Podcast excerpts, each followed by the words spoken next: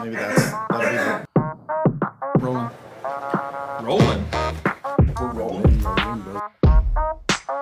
Okay, well, let's do this thing, huh? Hey, what's up, church people? One of my favorite things about being a pastor is getting to have amazing conversations with people that are just awesome. Something that I've seen to be true over the years is that church is just better with people that you know, love, and trust. So, this podcast is taking a hack at turning up the relational temperature around here, a chance for you to live through me as I get coffee with church people. My name is Kolby Allen. I get to be on the pastoral staff here at College Heights, and today I'm joined by my friend Greg Morrell. Hey, Greg, what's up? I'm here, You're here, man. ready to go. You're here. How's that couch? It's very comfortable. It's very comfortable. Yes. You're the first one that's commented on the couch. I may, like I said before, I may fall asleep. It's very nice. I love it, man. I love it. Well, welcome to my office. It's beautiful. Yeah. I like this. I'm glad you do. Yeah. I'm glad you do. So you've been very complimentary since you've gotten here, and I appreciate that. No, So I'm an electronic freak, and this is tripping my. the tripping wires my- everywhere. all my switches are on. It's like I love this it. is amazing. yeah, I love it, man. Well, hey, let's jump right into this thing. Tell us about little Greggy. Little Greggy, little Greggy, still alive. Still lives in Still here. Still kicking. Yep, he's still alive. He gets to come out and play now. Um, and uh, he was born 1956, Columbus, Ohio, on a dark and stormy night. I, from what I've been told, Yeah. uh, lightning, thunder, and a whole bunch of a whole bunch of trepidation on my dad and mom's part. And um, Were you there first? I was there first, and I was the practice run or the trial run or however you want to put it. I, I was the guinea pig, the the, the the whole deal, and uh, yeah, and and we lived uh, ten years in Columbus. Uh, my sister was born two years after me, and um, then my brother was born ten years after me, and so we've we have a decade between us, and uh, and right after he was born we started moving around the country. Moved to Maryland, uh, moved to Denver, uh, moved to Southern California, and all of that happened within four or five year period. Yeah. What was going on? Why? Dad um, had been national sales manager for a company called Ross Laboratories. He was the national sales manager for one product, uh, Similac, which all babies at some point in time were drinking. Yeah. Uh, and um, long story short, his boss passed away. The new boss demoted him, and he didn't like it, so he went on a job hunt. And it took Sounds us, like Joseph, right? yeah, it, it was a lot like that. So he ended up in Denver on a job hunt.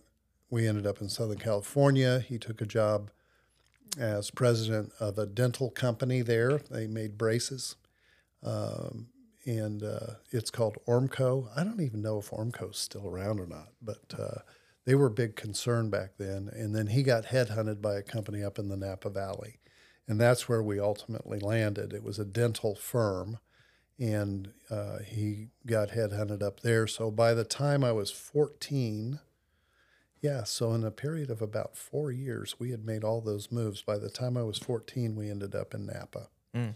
And that's kind of where we landed for the next few years.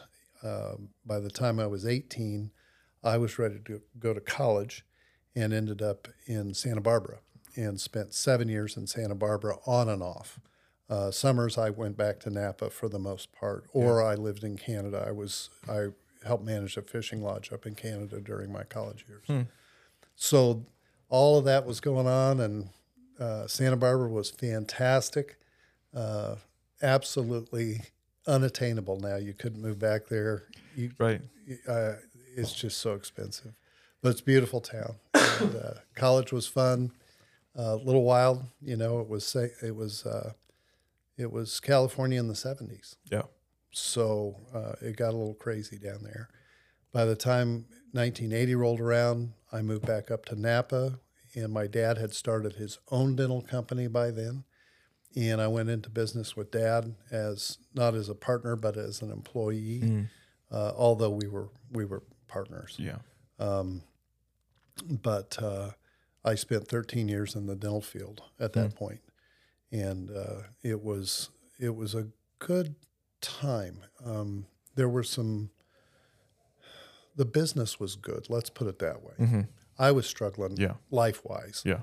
but the business was was Yeah. really good. And living in the Napa Valley, I mean, who who wouldn't want to do that? Yeah. you know, it was it was pretty nice. Yeah.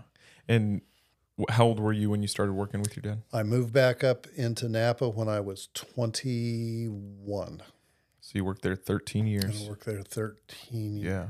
What'd you do? Were you managing the the office side? Were you I mean Sales. qualified to be okay, you're in sales. Okay. I did sales, but I also managed the manufacturing, Hmm. uh, the shop. Mm-hmm.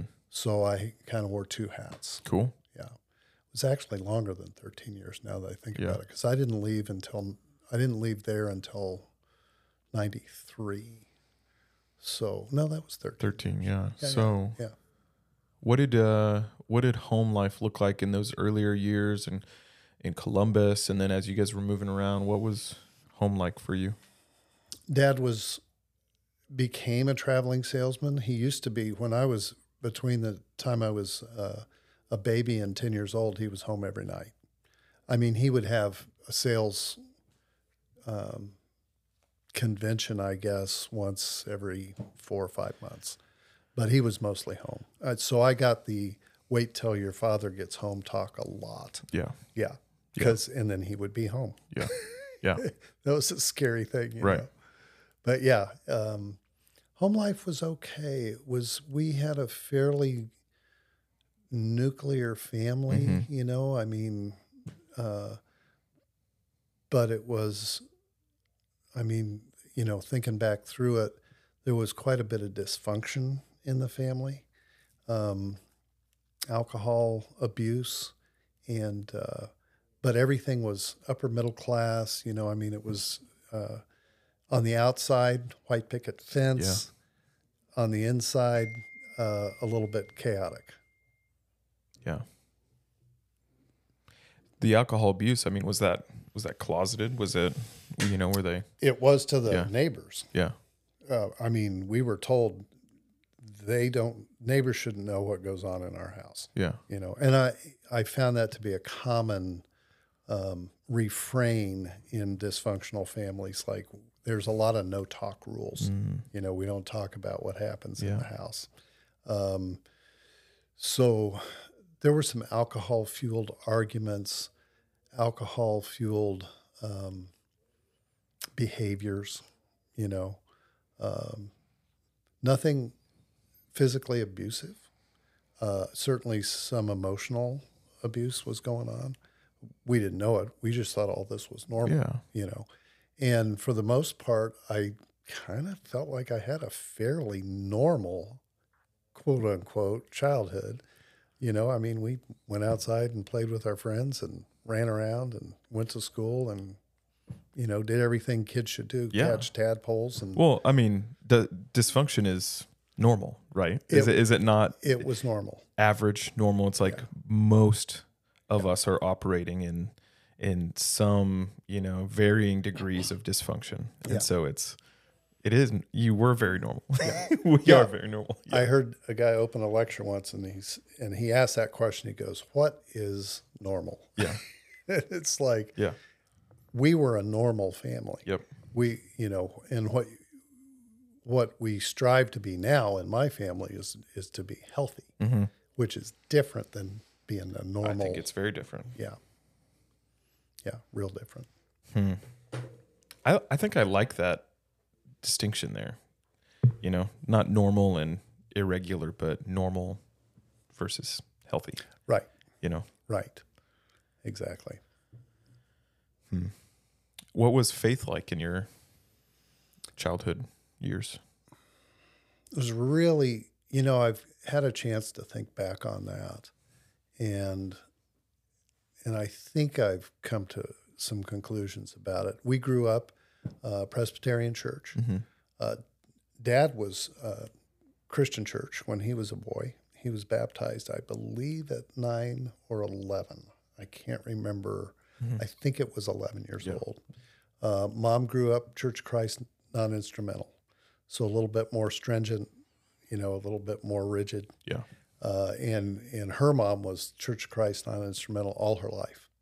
Uh, but when mom and dad um, met, married, ended up in uh, Columbus, Ohio, they started going to a Presbyterian church there, and they hung out with the Presbyterians all their all their lives. Yeah. Um, I mean, they they were connected to the Presbyterian church their whole life. Do you think that was an intentional thing, or is just yeah, we got connected with these friends that go to a Presbyterian church, and that's just where we landed? Um, I don't, I don't know. That's a good question. I think that um, they found a church that was close to home Mm-hmm. in Columbus, and it was Presbyterian, and they just gravitated in that direction Yeah. from then on. Right. You know, uh, they had a good experience there. Um, I remember going to Sunday school when I was a boy, you know, and learning about all the Bible characters and, Yep. and uh, going to summer, you know, Bible school Yeah. and uh, we had what I would consider at this point a fairly shallow education in the Bible. Uh, I'm not sure about mom and dad, you know, where they were at. I've uh, um, read some of the sermons. Mom saved the sermons from some of these guys uh, Interesting. and and had them in her, uh, you know, in her keepsake box. like notes, or they would they Full would print on. off the their their manuscripts. it was full full manuscript, typewritten manuscript, and sometimes mimeographed. Yeah. but uh, she saved some of those. What's that mean? Mimeographed. Mimeographed. Oh, that that would be one you Yeah. don't know. Yeah. the mimeograph uh, machine was a was a drum, and it had ink on it, Yeah. and you could turn that drum, and it would it would pick up a piece of paper and copy what you were copying. Huh. Yeah, and we used to like to smell the chemicals. Yeah. Yeah. It was, it, you know, you're kid. Smells good. Yeah. you bring that back. Right. We all had, we had those machines Yeah. in, uh, in uh, school as well. That's cool. Yeah. So we'd have to run, every, every kid in class would want to run down and get the copies, you know, because they smelled so good. Um, no, but uh, I remember going through the Presbyterian form of what would we would uh, think of as a catechism. You know, yeah, I was I was probably twelve when I went through that, and that was the first time I sensed that God was really Hmm. there Yeah. you know, and that and that something was happening beyond my ability to see with any of my senses. Yeah. You know that there was a deeper something happening Yeah. uh, when I went through that. That's cool. Yeah, yeah. No baptism. Yeah. Well, there was. It was a sprinkling. Yeah. You know what they did, and uh, we kind of graduated catechism Yeah. Uh, and I don't really remember a lot about the classes that we had. I mean, I couldn't tell you one question or one thing we learned, but I do remember the graduation uh, ceremony for Yeah. us was um,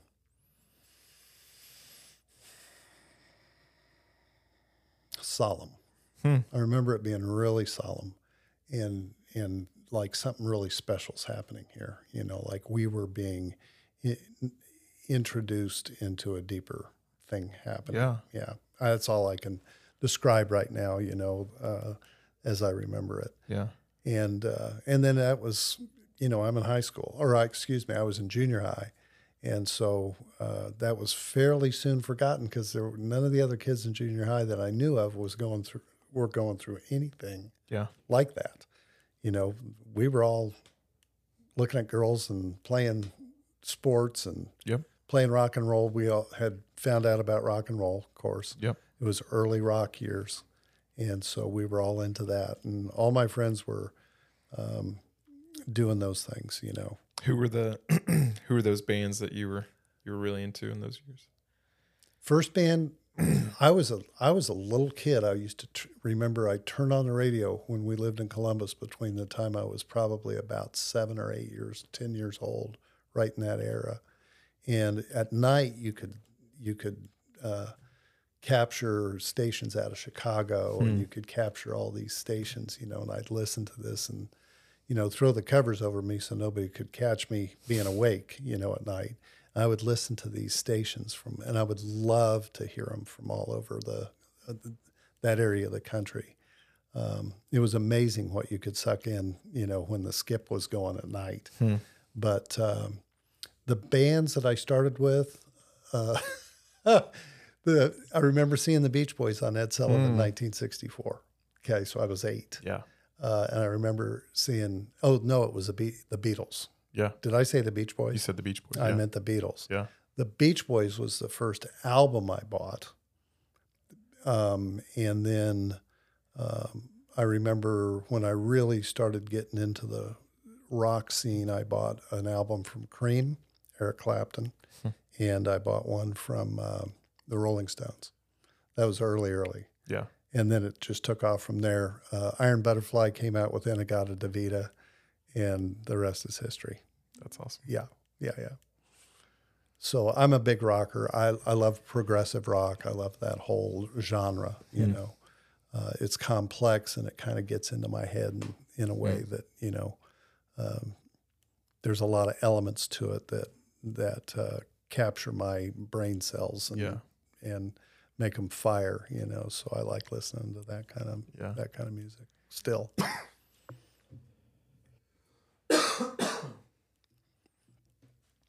So, okay, you go through, it's not quite confirmation, but a catechism type of deal. You mm-hmm. remember it being really meaningful.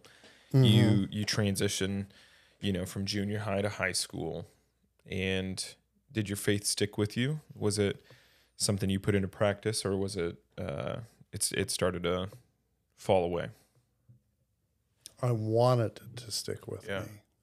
I believed that there was a God, and I and I des- had a desire for a deeper, Yeah. meaningful, um, and I felt like I was connected Hmm. to God. Yeah. But there was a lot of there was a, a there were a lot of things going on um, that w- were attractive to my flesh. Yeah. And I, you know, since no flesh walks by sight. Yeah.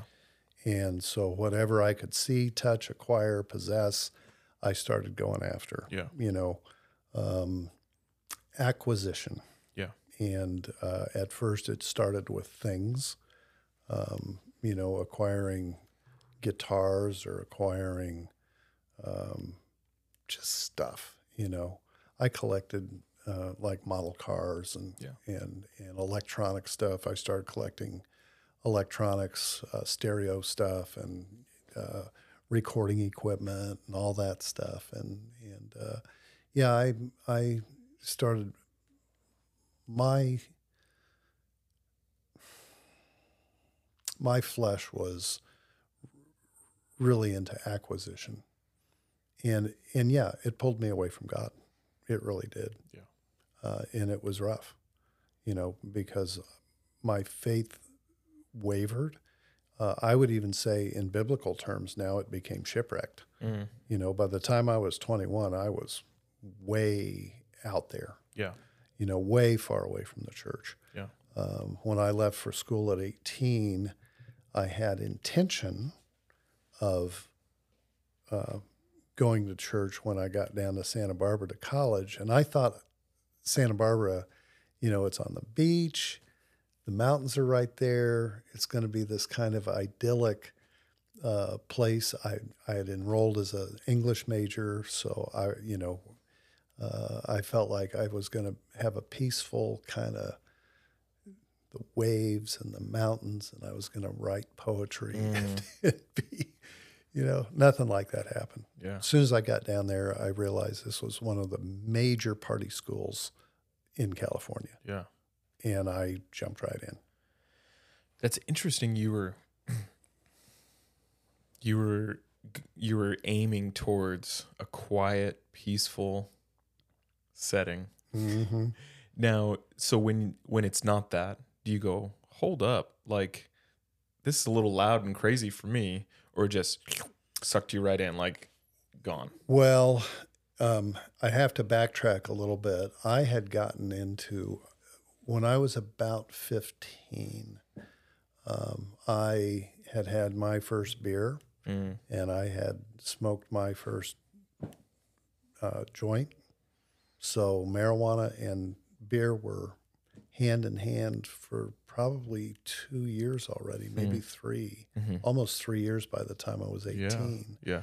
And while I was, we called ourselves the Weekend Warriors. You know, I mean, we we drank beer or we smoked uh, weed on the weekends. Yeah. You know, we didn't really do that m- much stuff on weekdays because we're still students. You Yeah. know, I mean, and and we were students. The friends mine that hung out with me, we were students who felt like we still had that enough performance oriented mindset that Yeah. we wanted to get good grades Right. and we wanted to hang in there and we knew we were going to go to college so we did the things that we needed to do to qualify for Hmm. Yeah. those things Yeah.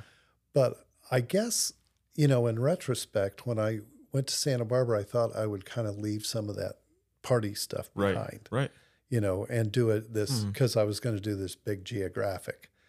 Start fresh. Nobody knew me. I Yep. could I could get a clean slate and do Yep. all that. I didn't know it was called a geographic at the time, but that's really what was going on in my head. You're thinking, hey, I can have a fresh start.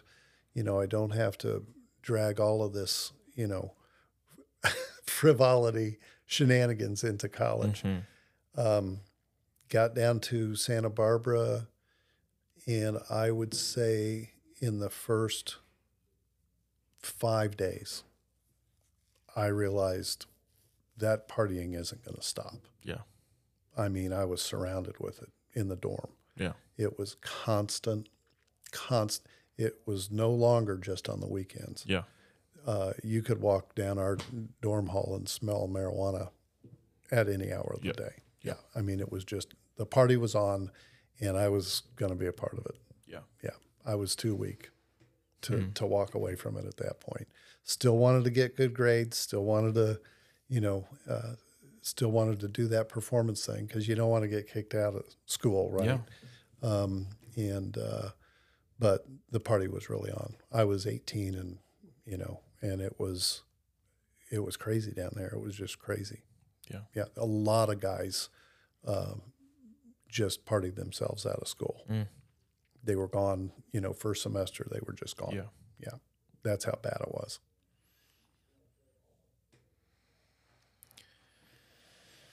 Yeah. So, what's next? I spent. Uh, it was funny. Um, after my freshman year, my par- my parents must have been like freaking out because mom says, "I think it would be good if you spent a summer at your uncle's fishing lodge in Canada. We're gonna get you out of." She didn't. Did they know you were partying pretty hard? Oh, I had a. I have a feeling they had a feeling. Yeah. I yeah. I mean, and they. I Did you try to hide it, or were you? Uh, oh, absolutely. yeah, yeah. I mean, that was the whole. That's what we grew up with was Yeah. hiding it. yeah. I mean, Yep. that was the that was part of the dysfunction. You know, I I didn't try to hide it from my friends there, but yeah, you try to hide it from your, Right. you know, your primary, especially if they're paying you to be there. You know, I mean, you you don't want to let that out because Right. you're having too much fun. And uh, so I left for Canada probably in May. Yeah. It was in May. Yeah. And went up to Northern Ontario and spent three months uh, working in a fishing lodge. There was there was no way to get there except by boat or float plane. You could not drive to this fishing lodge, and it was amazing. I mean, it was absolutely amazing. Um, the only thing was is that the partying continued to come with us because I don't know if you've ever uh, been to a fishing lodge before with a bunch of guys, but uh, beer is on the menu 24 7. Yeah. I mean, so what they, what my mom thought they were sending me away from, they really sent me into the professional You you were amateur Yeah, I before, was- now you're. uh, now I'm hanging out with the pros, you know. And so, uh, and there were some mornings you woke up going, man, I don't know if I can hang with these guys. But uh, you learn pretty quick, quickly. So um, it was a it was a lot of partying up at the fishing lodge. It was hard work too. I mean, we were working hard, and and, and then we, you know, uh, would party hard as well. Fishing lodge. Are you are you hosting people who are coming on fishing trips, or are you like commercial fishing, like catching like out? We were hosting. Okay. Uh, my uncle owned this lodge with three other men, Okay. And it was really what it turned into was a semi-private club for their friends out of Michigan. Yeah. And they would come north for a week or two and Yeah. spend a week or two at the lodge. We had, um I think, eight cabins maybe, and then a main cabin where I stayed. And uh, the first year I was in a, I, w- I was working. They had they had um, hired a man and his wife to run it, so I was kind of working for them. And then uh, the second year I went up, which was two summers later, I ran the show, uh, and it was and it was amazing. I mean, I wouldn't trade what I learned there or what I saw there for Yeah. anything. Right. As far as life skills and the beauty of nature, and it was amazing Yeah. but I, if I ever had to go back and do it again, I sure would watch myself because I, um, that's where, and I'll tip my uh, hand right now. That's where my alcoholism really Yeah. took root. Yeah. I mean, it, it was there. I was drinking alcoholically earlier, Mm-hmm. but that's when it really Yeah. got me. Yeah. And then I realized, you know, and it wasn't that I had to do it every day, but I realized if I did do it, it was never enough. I wasn't going to stop. I mean, if we had a drink, you know, on a Saturday night, it wasn't going to just be a drink. It was going to be, we're going to keep drinking until we can't Yeah. or we run out, Yeah. you know.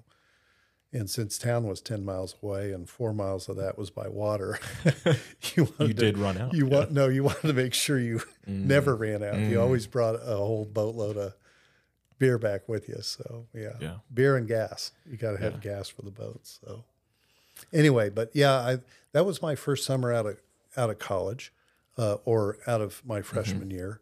Went back to school. Uh, spent sophomore year with a with a bunch of guys, and they were they were all very much into the uh, marijuana scene, Mm-hmm. which at the time wasn't anything like it is today. No. Um, I mean, you're going to prison. I mean, there.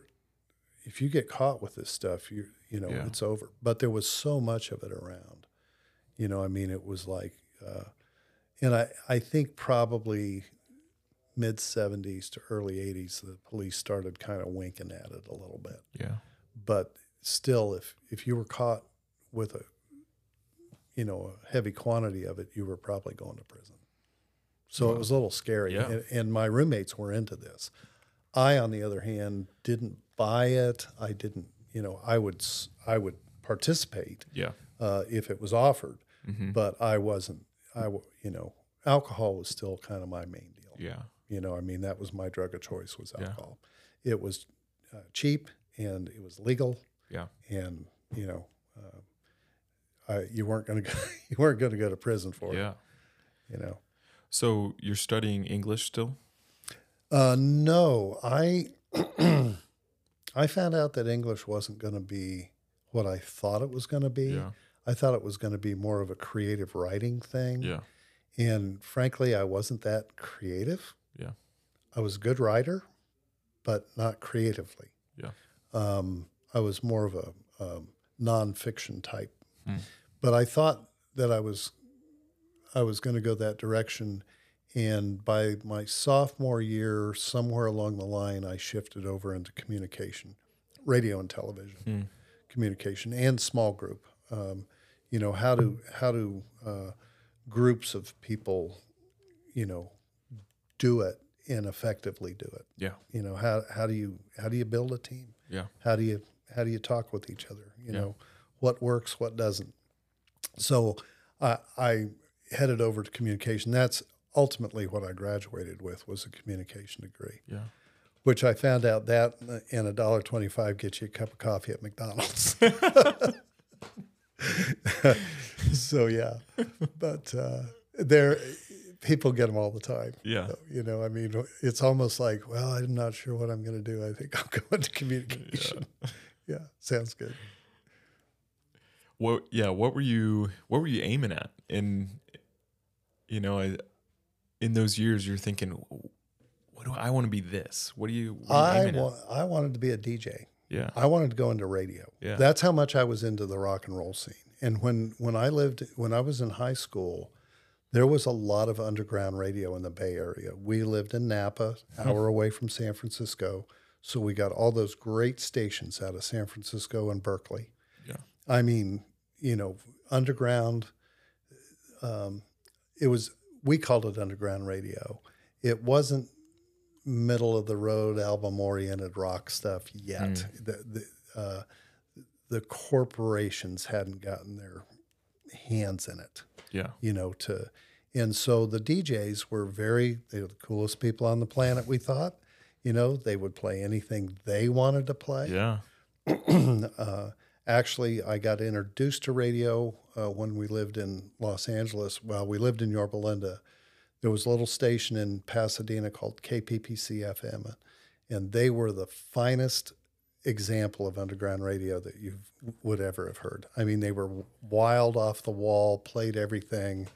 You know, you'd hear um, Dr. Demento and Weird Al Yankovic and stuff like that every once in a while. You'd get, uh, uh, of course, crazy stuff. Captain Beefheart, Frank Zappa.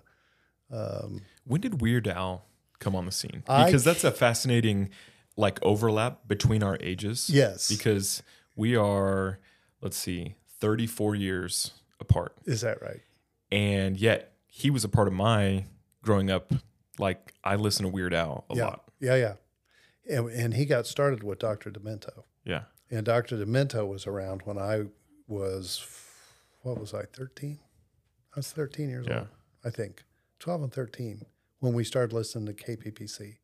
They were only on the air for a short period of time. They were super influential, though, up and down the coast. Hmm. And, and they, oddly enough, uh, had a little radio studio in a, the basement of a Presbyterian church in Pasadena. So uh, they w- it was an interesting group of guys. It was very counterculture. Yeah. Of course, the Vietnam War was going on. Mm. Super counterculture. Yeah. You know, I mean, it was. Uh, uh, yeah, 56. I was. You'd have been too young, right? You'd have been too young to be drafted. Barely, Barely. Yeah. barely. They, I, bel I can't. Don't quote me on this. I think they took boys three years before I graduated from high Okay, school, yeah. and then they stopped. You were right there. but we were still they were still doing the lottery. Yeah. So, you know, your numbers are getting drawn just in case, you know. And I remember that was scary Yeah. being a sophomore in high school Yeah, thinking, "Hey man, you could end up being overseas, Yeah. you know, fighting people you don't even know." Yeah. You know, it's like or you don't even know why Yeah. that was a it was a very uh, there was a lot of trepidation Mm. you know in in high school Yeah. over that Yeah. and there were guys who were in my high school who had gone while I was a freshman so you know it was still a it was a very real thing going on uh, in in all of this all of the mass media we were my friends and I were looking at was Rolling Stone magazine, KPPC FM radio, all this counterculture stuff, which was highly anti-war, you know, uh, and and that was a very rough time in our country's history, man. Yeah. Really was. Um, yeah. So you want to be a DJ, love the music scene. What derailed that? I started working at the uh, radio station in uh, on the UCSB. Uh, it was called KCSB, and I went in to start working there and doing some news stuff. Um, couple of interesting guys were there. Greg Dr- uh, Drust, uh, he was uh, the jazz guy, and we had him in cl- our classes, and he was amazing. Uh, knew everything about every jazz cat who ever came down the pike. Man, I mean, he he was ma- and he was blind, and he knew everything in that studio was laid out so he could find it and put it on tapes, albums, everything. He was an amazing guy. And then uh, Sean Hannity got his start at KCSB, uh, and that was after I I left Yeah. there. I I think that was after I left there. Anyway, so th- those were a couple of couple of deals, and it's interesting that Hannity got his start there because he's that was a very l- liberal uh, liberal arts college, Right. You know, um, but I I worked probably two or three programs, news programs there, and I saw the most cutthroat behavior out of the other uh, students that were working that radio station. And I said, I'm not going to work in this industry. Yeah. I'm not going to. It it didn't take me but two or three shows to say, I'm not going to do this with these people. Yeah. I don't want to work with people who who were like that. Yeah. You know, and if that's what it was going to take to, you know, climb the ladder of whatever success, you know, Yeah. uh, whatever that meant in the radio field, I didn't want any part of it. So I finished up my uh, degree in communications, and uh, my roommate and I, my roommate from my freshman year and I, we both graduated at the same time, and we both went to work uh, in retail uh, down on State Street in Santa Barbara at Long's Drugstore, which was a kind of a glorified Walgreens at the time. It was a West Coast concern, West Coast and Hawaii. Uh, Long's was a, a big deal, and I and it was taken over later by CVS. So uh, I believe CVS bought out all of the Long's drugstore. But that's that's what I did. Right when I graduated, we went to work retail. You know, Yeah. put on our green jackets and started tagging goods and Yep. yep, doing all that stuff. And then we spent our uh, nights finding parties to go Yeah. to, you know. Yep. So that was I was 21 when we graduated. Yeah. So, so knowing you a little bit over the last few years, um, you've talked about your um, your days of alcoholism and and so tell us kind of the, the the story on that. Let's focus on that a little bit. What did Okay. what was that? as I mentioned, we began as it was. I wouldn't say innocent. That that would be a wrong word. Naive Mm, would be a better word to use there. yep.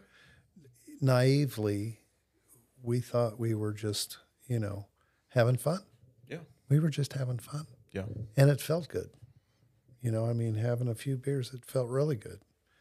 And uh, what I realized was is that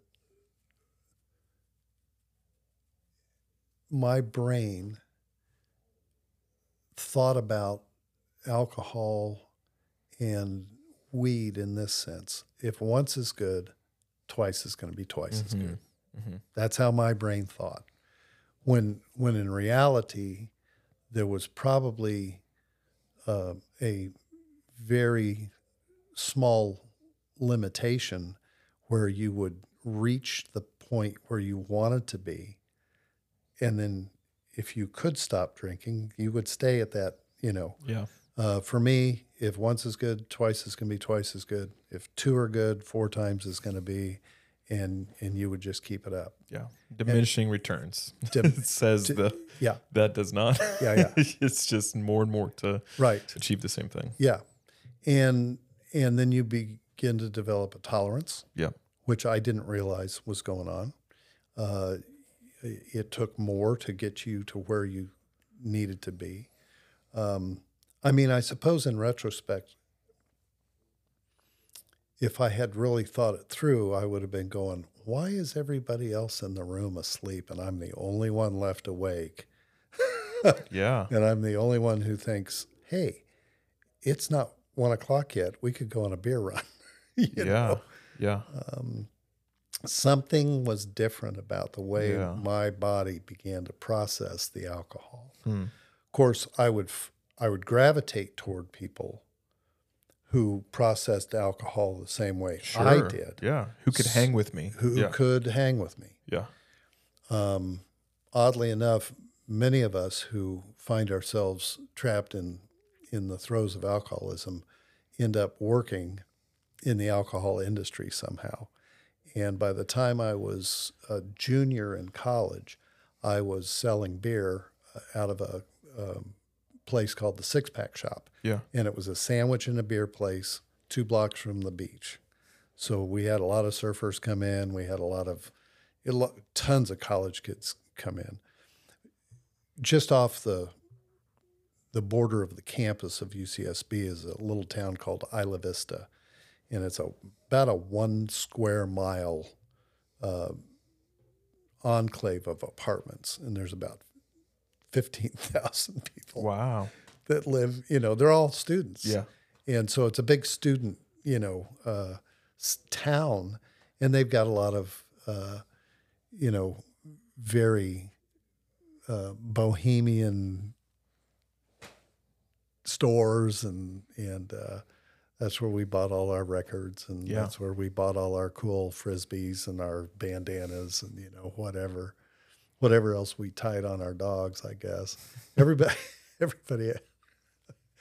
I just remembered the name of the park there. It's unrepeatable, by the way. I can't, I can't tell you, but you could Go look ahead. it up. Tell me the name of it. I'm afraid it's called Dog. and that's a true, that's a true name. You can look that up on Google. Um, anyway, Isla Vista was a strange little town, man. Strange town.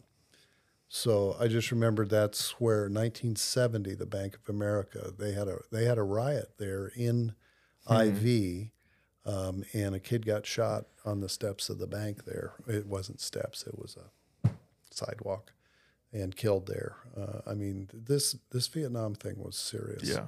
up and down the coast, especially in California. Well, it was all over. I mean, it was Yeah. all the college campuses. Yeah. So, um, anyway, I worked at the six pack shop.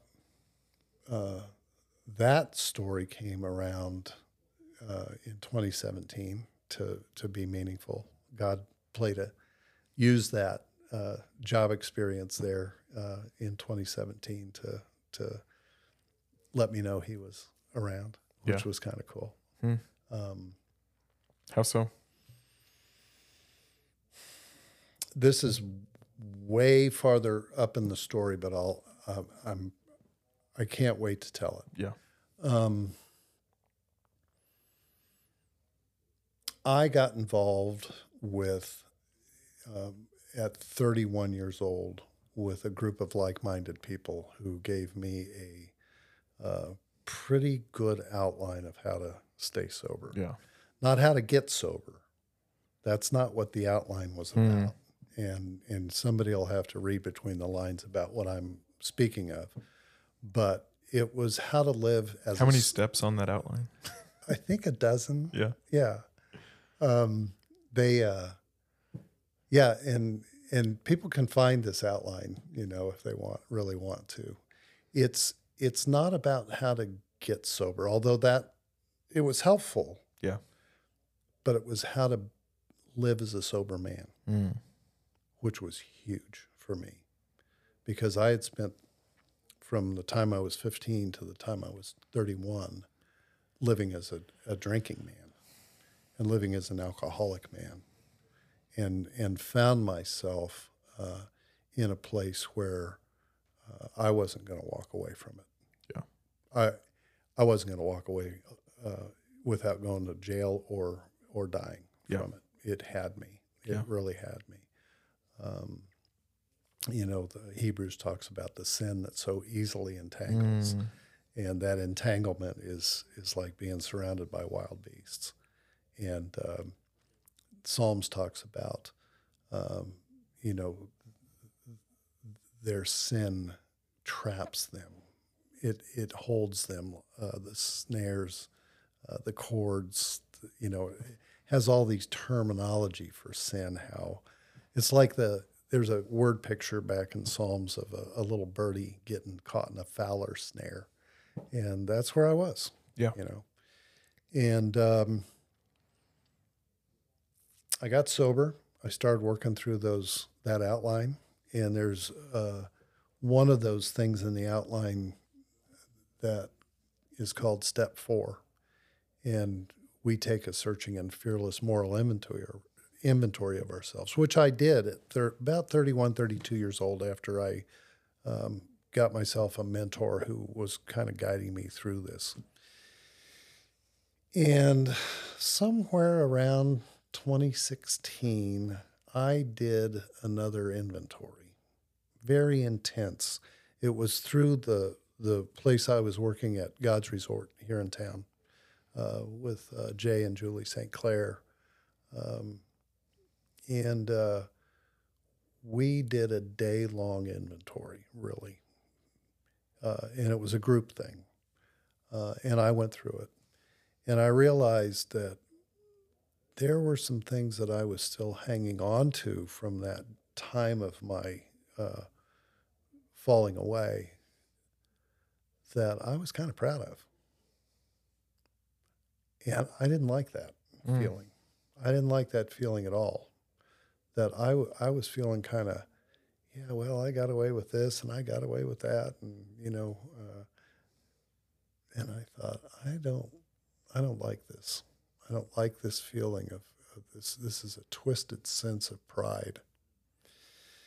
So I talked to someone at the time when I went through this, and I said, I'm not sure who I want to talk to about this, but there is a step five after the step four that says we admitted to God, to ourselves, and another human being the exact nature of our wrongs. So we talk about this, okay? And it was bothering me enough that I felt like I needed to, now that I had written it out, that I needed to go, you know, admit these things out loud. Uh, so, number one, that it would take some of the power out of it, Yeah. um, you know, because you're only as sick as your secrets. And number two, uh, so that I would uh, have the possibility that God would remove this from me. Mm. Because I, you know, I'd carried some of this for a long time. Um, so, but I couldn't find anybody. Could not find anybody to talk to. And and uh, first of all, I didn't want to admit it to somebody that I knew, you know, because I was embarrassed, Yeah. and and maybe some shame was along with that. Uh, and uh, second of all, I just I just couldn't see anybody being able to handle some of the stuff that I had to say. Yeah. You know, have the maturity and the and the confidentiality. So, um, my father died, and mom had called us up and said, Why don't we all go to Hawaii? I'll take the whole family. It'll be our deal to kind of decompress from your dad's death, and, and we need to spend some time together. So, okay, man, mom, if you're paying for it, we're all on board.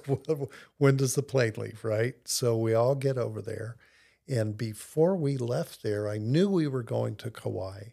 And I knew that Bethany Hamilton went to this certain church in Kauai, and she had uh, written this book, and they had done a movie about it called Soul Surfer, where she had had her arm bitten off by this shark Right. and her pastor had written this book, Soul Surfer. And my daughter, Claire, loved Bethany Hamilton. Yeah. Read the book, watched the movies. Uh, and uh, I said to Carrie, my wife, I said, let's not tell Claire. We'll go to her Bethany Hamilton's church the Sunday that we're there. And we got all excited, you know.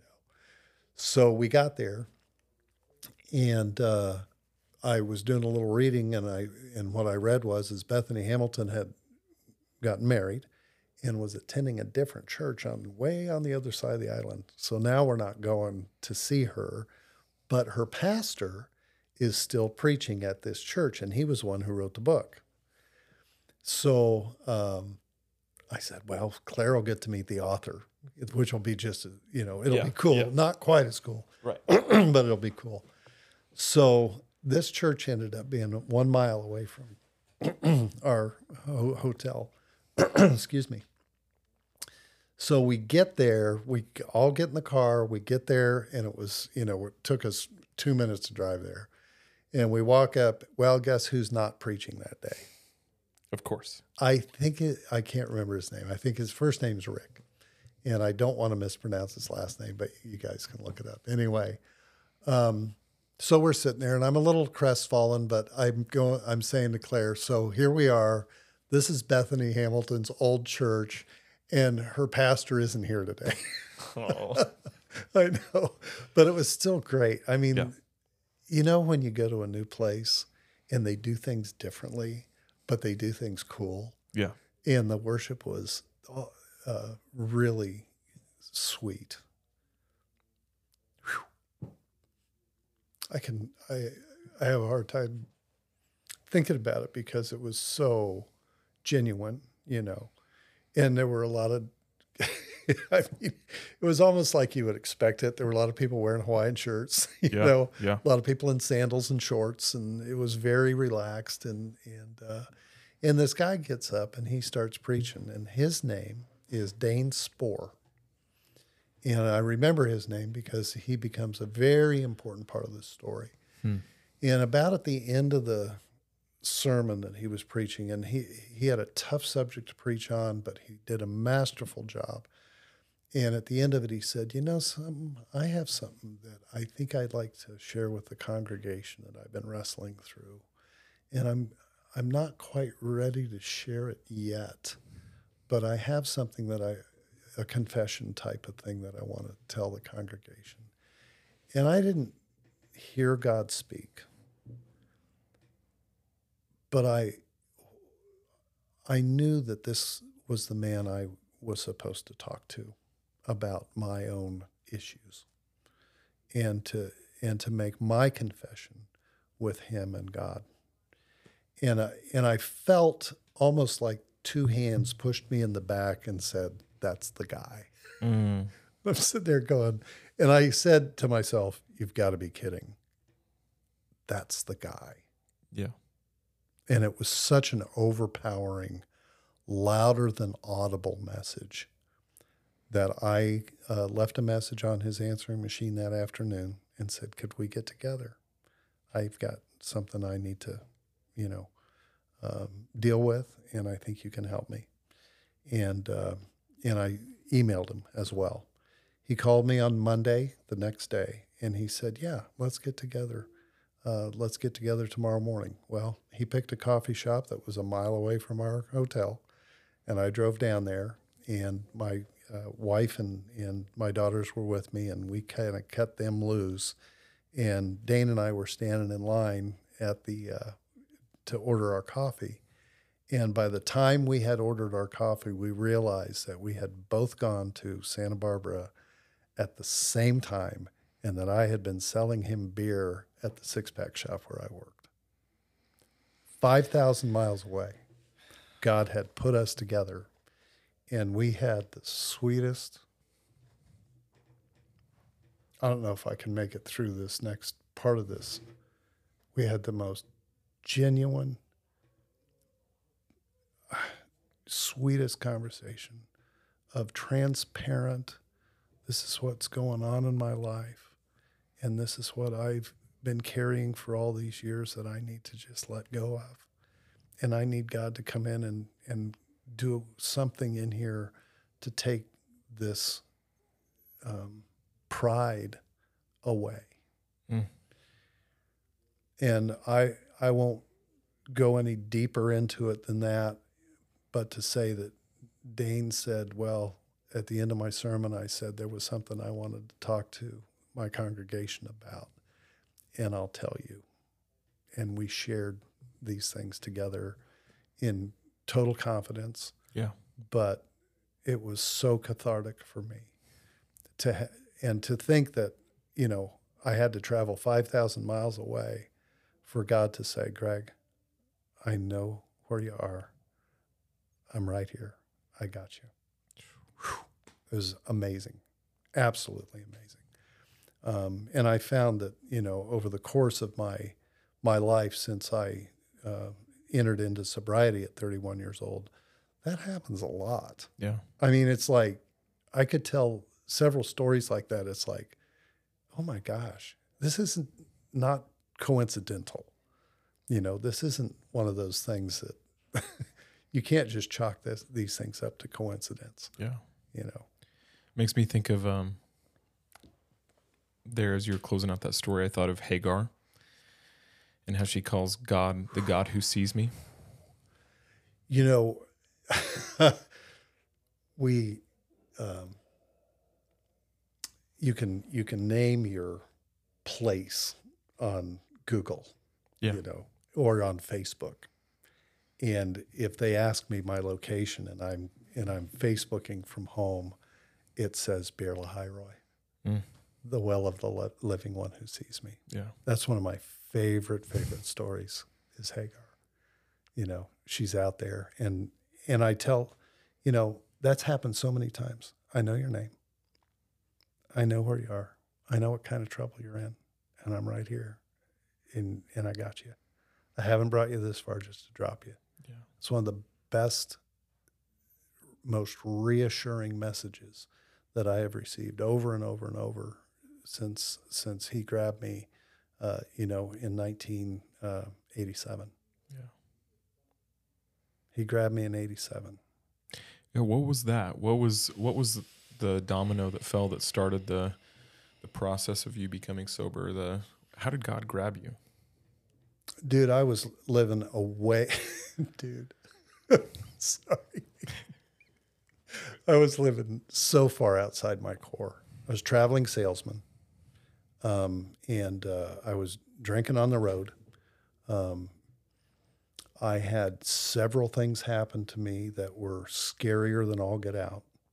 Um, I had begun to have blackout drinking. And if you don't know what blackout drinking is, I can describe it a couple of ways. One, you wake up the next morning and you don't know how you got where you are, and you don't know, and there's gaps missing uh, in your memory from the night before. Um, uh, John Mulaney calls it, uh, he says, blackout drinking is like when your brain goes to sleep and your body is all eye of the tiger. oh my goodness. I may I can make light of this now because I'm I'm so far away from it, you know. Um, but I also uh, and and we have a saying where I come from: we don't shut the door on our past Mm, because uh, I don't want to hide the the desperation from anybody that right. that I entered into Right. and and it was I was desperate and I was lonely and I think the straw that really tipped me over to to the realization I was in real real trouble was when I became I started having thoughts of suicide Yeah. um, and that and I said what is what is going on here I was a fun kid Yeah. I was creative, you know. I was I was fun, uh, you know. I was gentle. I was, you know, um, I was a lot of. I had a lot of good things going on when I was a child. Where did all that go? Yeah. And how come I can't stay in a relationship? You know, how Mhm. come I, I was like a serial dater, and and how come all my friends are married with houses and kids? Yeah. And I'm at 31 looking back going, hey, none of that happened to me. I'm, I'm still living in an apartment, you know, and I don't have any money. Yeah. And I was making a lot of money Right. and it was all gone. it was all gone. I didn't know, didn't know where it was, you know, and, uh, and traveling around the country and, and, uh, being involved in wayward relationships, you know, um, but when this when the thoughts of suicide started coming in, that really was it was a riveting awakening to you know something's got to change or this is going to end very badly. Yeah. And uh, I had a couple of friends in the world left that I hadn't, you know, just discarded. And I began to talk to them in very short but pointed conversations. I think I'm an alcoholic. That was it. It's as pointed and short as I could get, as I could get. And one of them said to me, "Well, my sister-in-law has an overeating uh, problem, and she got some help over here. Maybe you could get some help over there." and sent me to this group of like-minded people that I mentioned before. Yeah. Um, One beggar telling another where to get bread, right? Yeah. And I had been in counseling for three years already because of this depression I was in. I found myself in. I, I never connected it to alcohol. Hmm. you know, I mean, we have this malady, this illness, this progressive chronic illness Yeah. that that is uh, so ingrained that it and and you become so much in denial that it will not let you see that it's the booze that's causing Yeah. these things in you because you don't want to let that go. That's your coping. It became my coping mechanism. It's it's the thing you know that that uh, you utilize to combat any ill feelings or pain, and and it works on a temporary basis. It works really well, but when you start suffering some of the consequences of it, uh, for instance, waking up in a place where you don't know how you got there, or laying there in bed and your heart's pounding so fast and hard that you think, I may not wake up in the morning. Yeah. You start having, you know, as an older person, 28, 29, 30 years old, and you've been doing this for 10 years or more, Wow. and you start having some of these physical and uh, psychological and emotional and and literally historical consequences. Um, yeah, it's you start thinking about it, Hmm. and and I had seen enough darkness by the time I was thirty and thirty one. So would you say you met God in that group?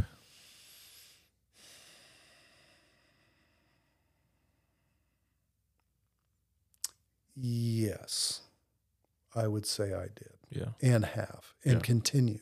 Yeah. to meet God. It's it it has been a I'm uh, I'm 67, so this has been a uh, what 36 year journey Yeah. into meeting God, Yeah. which in the in the uh, course of how long I'm actually going to get to know Him is nothing. Yeah.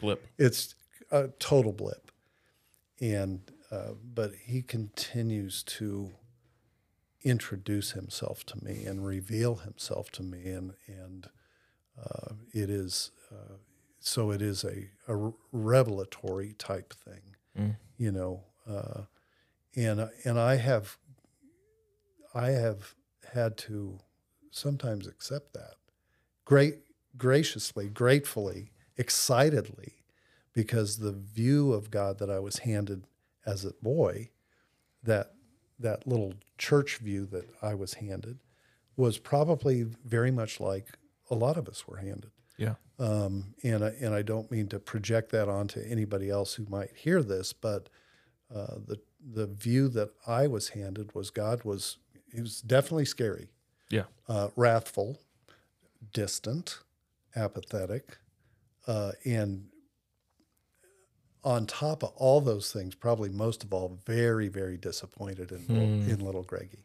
Yeah. Yeah, very disappointed in little Greggy. And it was a performance oriented religion that I was handed um, by my parents, who were handed that performance ori- Right. oriented religion Right. by their parents. You know, so I had very little idea who God was, Mm. very little idea who God was. And I came into, uh, I came in very suspect that God would even want to help me when I got sober. Uh, but this group of people began to do some things for me that I, it was totally unexpected. I expected to find a bunch of old guys drinking coffee and smoking cigarettes. Yeah. There was some of that, Sure. but there were a lot of young people like me and uh, and they said to me, "Let us love you till you can love yourself." And I thought, dude, I love myself. you don't need to do that, you know. I mean, I I still had this, I you know, pull yourself up by your own bootstraps, and we got to do this alone. And this rugged individualism that we have, you know, in our country and in our culture, and uh, and I realized probably a year into it, I didn't love myself at all. Mm. I was trying to destroy myself with alcohol Yeah. and cigarettes Right. and and weed when I had. Of course, I stopped that probably ten years before. yeah. It was not my deal anymore. But uh, and wayward living, you know, I was destroying myself. Yeah. So I didn't really love myself. I didn't know how to do that. You know, um, I knew how to console myself. Mm. I I knew consolation because I had seen enough desolation hmm that I, as as a reaction to the desolation that I watched in the world and in my own heart, I I had learned how to console myself with these things, Yeah. with these temporary fixes. But I didn't understand that in order to love myself, I was going to have to give up the right to console myself with those things. Does that make sense? Mhm. and and that by loving myself i i was going to forego this pleasure or that pleasure or this thing which seemed totally antithetical Yeah, to right. you know to what i wanted to do what my f- i'll put it in uh, spiritual terms again what my flesh Yeah. continued to want to do was hey man we can figure out a way to drink and be safe Our flesh only knows like all gas, no brakes. You know, and it's just like yeah. it it's only good to just add, to get, you know, to like to to Right. get um to acquire. And it it's Yeah. that's why fasting and those Mhm. discipline type things, it doesn't make sense to our flesh. right Because why would that be good for me? right no, food is good for me. I need to eat more food. Right. And it's like, well, no, you need a break from the food Right. at times. Like you need to say no. And I mean, it's it's us with food. It's us with parenting, Mm-hmm. right? I mean, we we always want to just give the kid more, give them what they want, give them, and it's and it's it doesn't make sense to us to our flesh to wait, not give the kid something Yeah. they want. Well, then how are they going to know that you love them? You know, Yeah. we don't. It that's spoiling. You know, and we spoil ourselves, right? right right and i was so uninformed that i didn't understand that those disciplines weren't given to us to get us in good with god Mm. uh, that's what i used to think oh man i'm going to fast and god's really going to like me He's gonna be so impressed. he's going to oh dude Oh, I, he needs this he needs. he this. needs this so that he can like me Yeah. and I didn't realize that they were what the old masters called the mortification of the flesh. You Mm, That's know, right. to yeah. in order to to let the flesh know who's boss. Yeah. And I didn't I didn't figure that out. Of course, I I rarely have figured anything out. Yeah. In retrospect, I look back and go, I didn't figure much out. It had to be shown. Yeah. It had to be revealed to me Yeah. through scripture or just like, you know, the light bulb going on, the Yeah. spirit saying, Hey, you're doing it wrong, yeah. you know? So, yeah, but uh, that's a, I love the way you said it though, that these disciplines are to let the flesh, you know, to rule the Yeah. flesh with the spirit. Right. That's what I heard you saying, you know. All throughout this, have you read uh, "Live No Lies" by John Mark Comer? Uh-uh. No, it's it's totally uh, it- the framework is from someone else. I think it's I think Dallas Willard talks about this, and I think it's old school, like it's Desert Fathers, old school. But they talk about he talks about um, the world, the flesh, and the devil, Okay. right? Those three, Right. That are those are our great enemies Right. of us, uh, of our spiritual vitality and vibrancy. and as you've been talking, I've been thinking all about the, the world, the flesh, and the devil. You know, it's like our flesh wants to head the wrong way. In the world, everyone else's flesh combined, it just goes, yeah, helps. You know, it's this environment that we Right. that we swim in, and the devil is is steering and pushing the whole thing. And um, and Jesus responds to all three. You know, Yeah.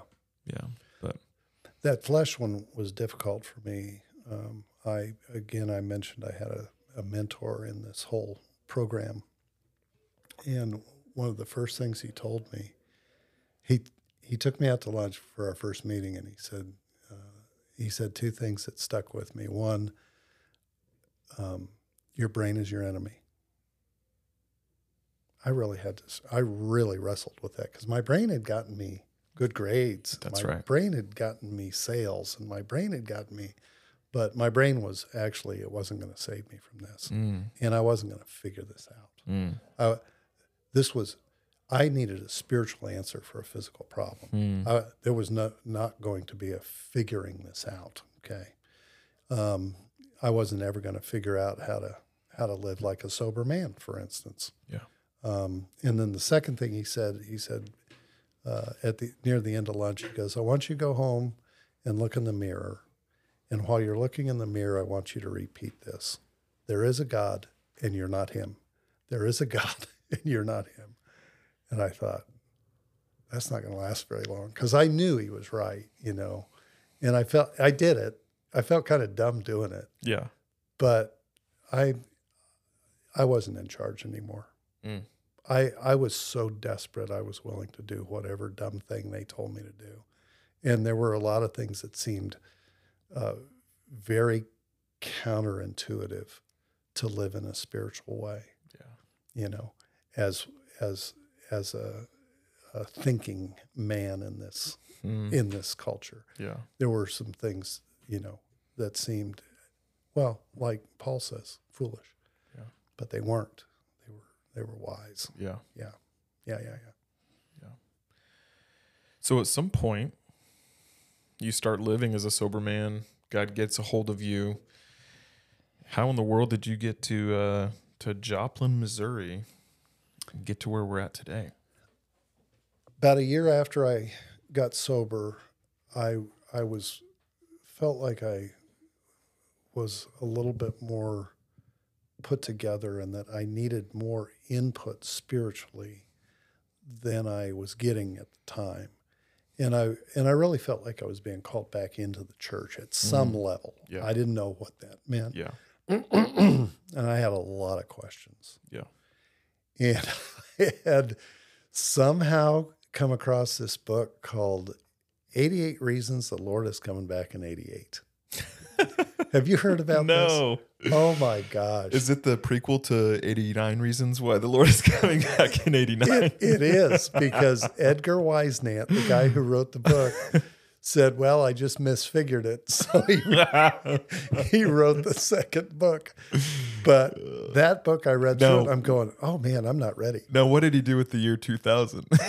I, he, Zero he was- reasons why the Lord's coming I think he was dead by then. I, Oh, of course. I don't yeah. think Edgar is around anymore. but he, I read the book and I was convinced because, of, man, it was, dude, he knew more than I did. Sure. And, and I got, Snake oil salesmen uh, can communicate pretty clearly sometimes. hey, the fear, hey, you know, Romans eight twenty eight, God causes all things to work together for Yeah. good. Well, that book drove me to church Yeah. and drove me right into the office of uh, a man named Ron Carter. I don't know if you've heard of Ron Carter. Ron Carter uh, was uh, an Ozark grad, and he was on um, staff there.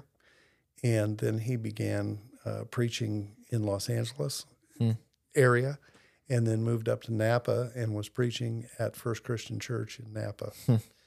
and that's where I walked down to Yeah.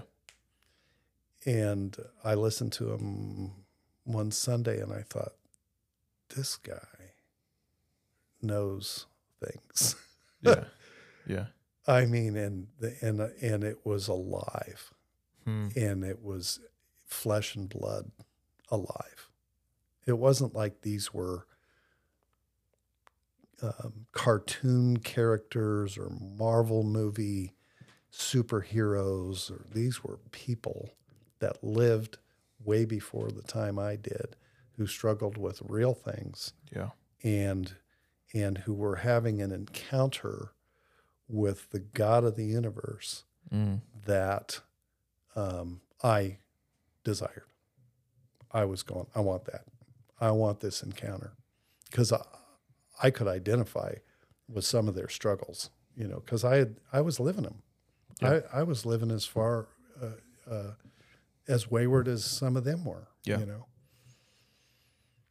And I desired to have a heart it pointed in the right direction because there were people that he was talking about from that pulpit that were had integrity, and I knew I I lacked that, but I wanted it. Yeah. So I made an appointment with him and picked his brain for a while. And Ron was wise enough to answer all the questions he felt I ought to know and leave some unanswered that he felt like I needed to find out. Yeah. Um, and I flirted with that church for a year. I would go and then I'd get away and then I'd go and then I'd get away. and then I finally, excuse sorry. And then I finally decided I'm going to go. And uh, I kind of jumped in with both feet. Uh, joined the worship team, started playing bass guitar and acoustic guitar for them. Um, we had a men's group that one of the guys said, Hey, we're going on a weekend retreat. And I'm just inviting random guys that I either some of them I know, some of them I don't know. Would you like to go? I didn't know who this was. Um, in uh, I heard later that he just had prayed, Who do I take? Yeah. and he started inviting guys that he felt God was leading. So I ended up on this trip. There were 12 men on that trip. And I I don't know if he planned that or I know God planned it. Yeah. That's what it was. And I had two very lifelong friends come out of that trip. Wow. I can also contact some of the other guys today, 35 years later Yeah. and they know me, you know, and would say, "What do you need?" Yeah. And that was just a weekend trip. Yeah. And we went up to a place called the Lord's Land, and it was uh, a little acreage up on the coast of uh, Northern California, and uh, it was run by a woman named Sabine Ball. She was from Germany. She had escaped from World War II and moved out to California and had met her husband, who was a movie mogul there. And uh, she was an atheist, and uh, but she was into serving. Hmm. Uh, ended up somewhere along the line moving up to San Francisco and opening up a soup kitchen. And uh, she and her husband parted ways and she was running a soup kitchen in San Francisco during the heyday, summer love type stuff, 69, 68, 69, 70. And uh, I don't know how they acquired this land, but she got this land, and it wasn't called the Lord's land at first.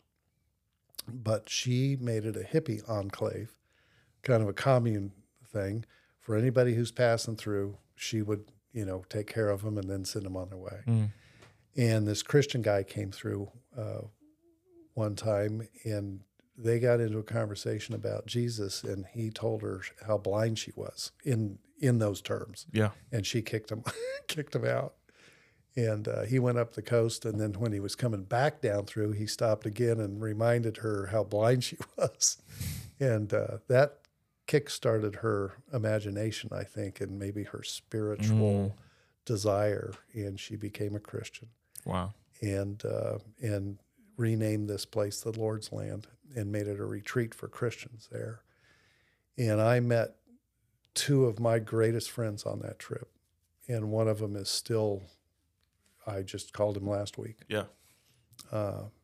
He's in his 80s now, and I, I'm nearing my 70s. So we've been friends for a long, long time. Yeah. and uh, that really kind of started uh, even a deeper desire for the Lord, you know, um, and and for what He had for me, and uh, slowly but surely He was He was re-changing. You know, He grabbed the rudder and started getting me on the right path. Yeah. So that happened. Uh, Sabine Ball ended up going back to Dresden. If you want to look her up, she is called the Mother Teresa of Dresden Mm. and went back to Dresden to take care of uh, uh, children who uh, were homeless there Wow. Uh, and, uh, and left quite a legacy. Hmm. she, she was an amazing woman.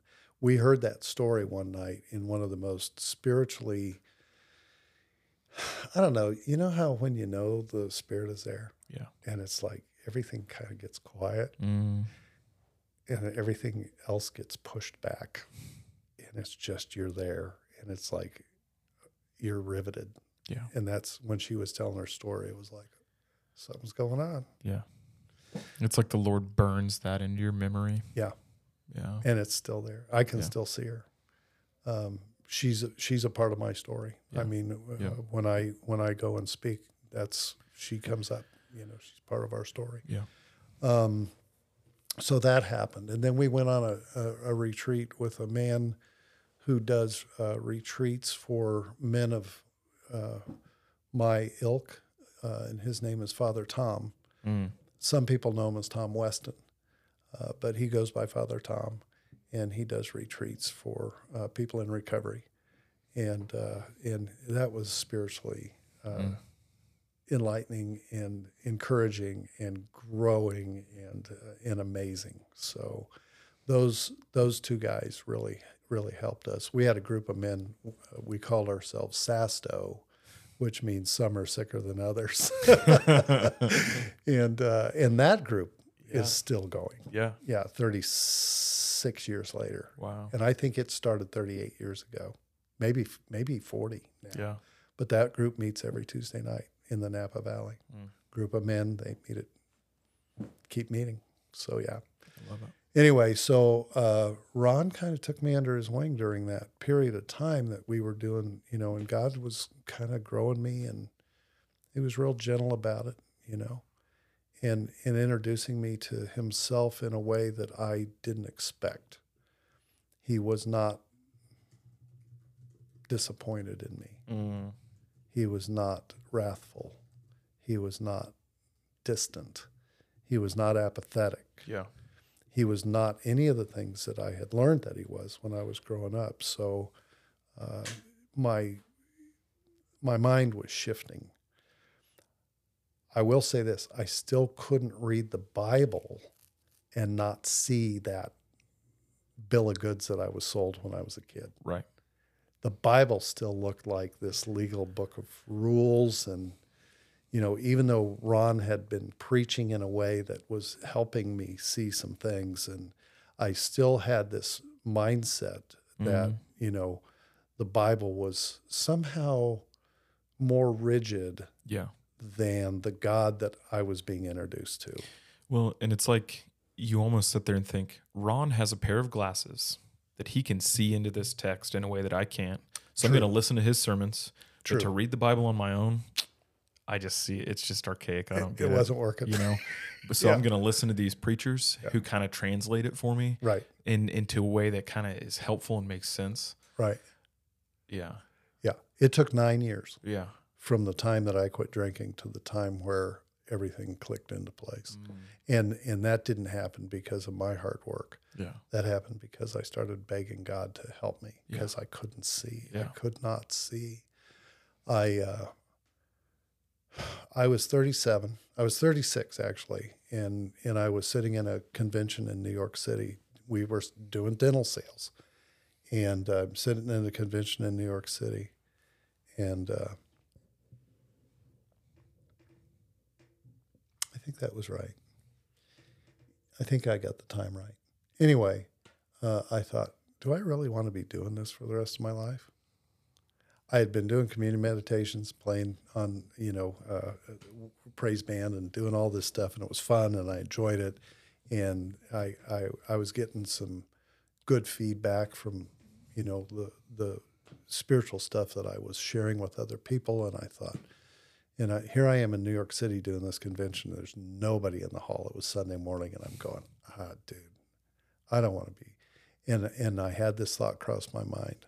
I do not want to be 80 years old in a rocking chair wondering what if. Mm. What if I had done, taken a different path? Mm.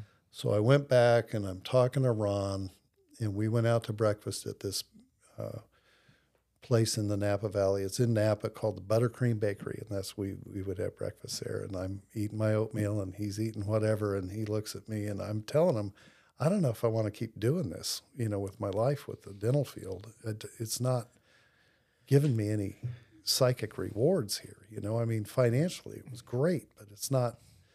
I'm not getting what I think I might need here. And he goes, Have you ever thought about going into the ministry? And I I was in shock. I mean, it was like the covers had been ripped off of my soul. And I'm going, How did he know? Mm. How did he know? And and I I was I've been speechless a few times in my life. I know it might be hard to believe, but that was one of them. Yeah. Totally. I almost start crying when he when he asked me. Uh, I, it was like I had been found out. Uh, honestly, I thought I disqualified myself for the ministry by all of the stuff stunts I pulled earlier. You know, and, and what a sham I was.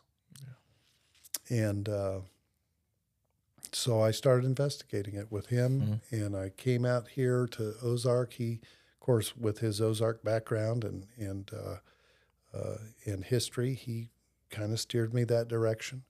Introduced me to Ken Idleman at uh, Ozark Christian College.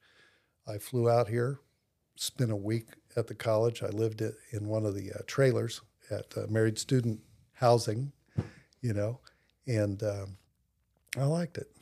I liked the classes I went to, and I thought I need these nuts and bolts. Hmm. I felt like I had known was knowing God better, but I need these nuts and bolts. I really do. And so um, I went back uh, to work. I told my dad, I said, I think I'm going to go to college again, and and uh, I'm not going to leave for a year. Hmm. I'll you know August the next year Yeah. Uh, and I'm going to re-enter school, and that's what I did.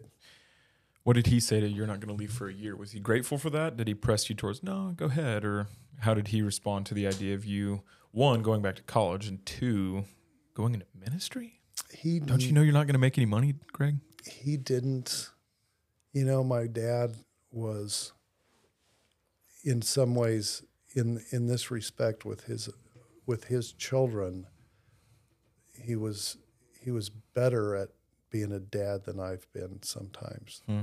because he didn't fight me on it. Hmm. He he wanted me to do what I wanted to do. Yeah. as long as it wasn't going to, you know, destroy anything. He wanted he wanted for me what I wanted, and and uh, he the only thing he asked was, um, and I say that that way because I'm a helicopter dad and I want to make sure my kids are protected. And you're going to do what? You're going to go where? You can, you know, and I forget they have a God too sometimes. Yeah. You know. Yeah. Uh, but he said, uh, "Would there have been anything that I could have done to keep you here?" And I said, Mm. no, Dad. I said, it's not you and it's not this job. What a good, what a humble question. Yeah. I know. Sometimes your parents are more put together than you think they are, you know? And it and and that was one of those times it was like, thanks, Dad.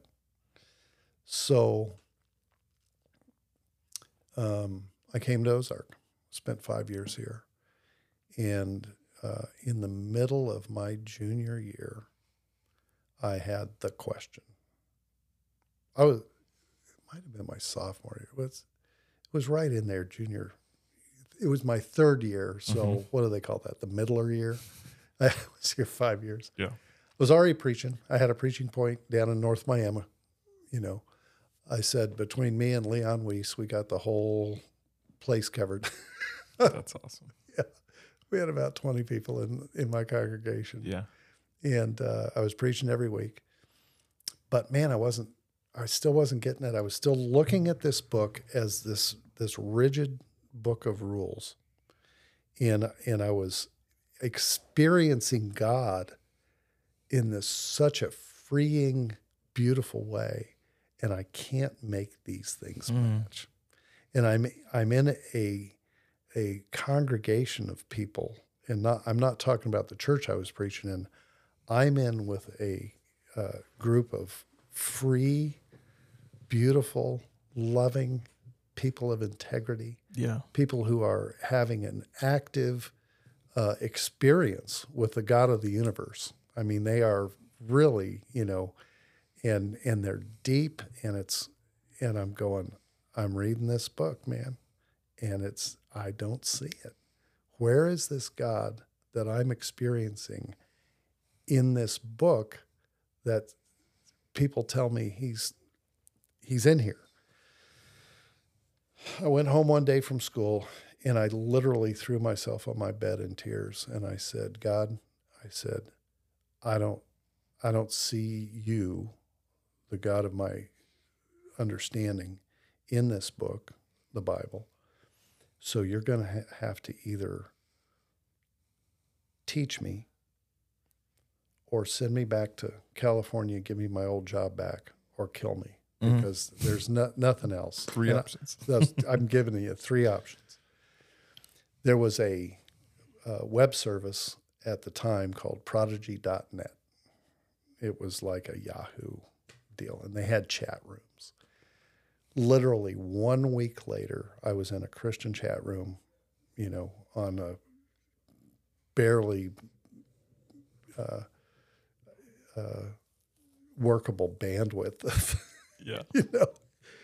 And I ran into this guy, uh, and we started talking back and forth about the Lord. And and I'll shorten this story to say this: that was the encounter I needed. And he was a well-known author. Uh, I don't. He didn't go by his name there, so I didn't know at the time. But he took me under his wing for the next year Wow. And he revealed to me what had been revealed to him. He was also in recovery, and uh, he revealed to me what had been what the Lord had revealed to him, and it started with the first story in the Bible, uh, with Adam and Eve, and he he would ask me questions about these stories, and he said, "What do you see?" That was the first thing that happened after Adam and Eve sinned in the garden, after they fell and disobeyed God. And I said, Well, God kicked him out of the garden. He goes, That's not what happened first. And he, I said, Okay, so you tell me, because I was, I needed, I was so, I was so broken still. And he said, They put on leaves to cover themselves. And the very first thing God did was he came and he dressed them better than they could dress themselves. And I said, I never really paid attention to that. He goes, Greg, it's called grace. Mm. And it's all over the Bible when you look for it, but people miss it every time Yeah. they pick this book up. They miss it every time. And he said, it's all over the place. And that shifted. That was the first shift. And the second shift came when he had me try for 10 seconds, because that's all he thought I could do, to believe that the war between me and God was over and that that war had ended at the cross and it wasn't the cross plus all of my performance. He said, Can you just for 10 seconds? He goes, I'll time it.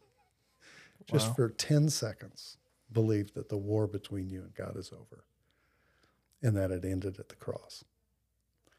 And then the third shift was he asked me one day, he goes, You seem really busy. I said, I, I am. He goes, and you seem tired. And I said, and I, Would you talk on the phone or would you we like in we- the chat room? we would talk in the chat room. We would get our own chat in our own side chat and talk. We ended up talking on the phone. We ended up meeting uh, Northwest Arkansas. He had a he had a speaking engagement down there, and you would know him if I said his name. But I'd rather just leave this, you know, a, a little magic in this. But the third shift in the and probably all of all of these were big shifts, but the third shift was this. He said, "You seem really tired."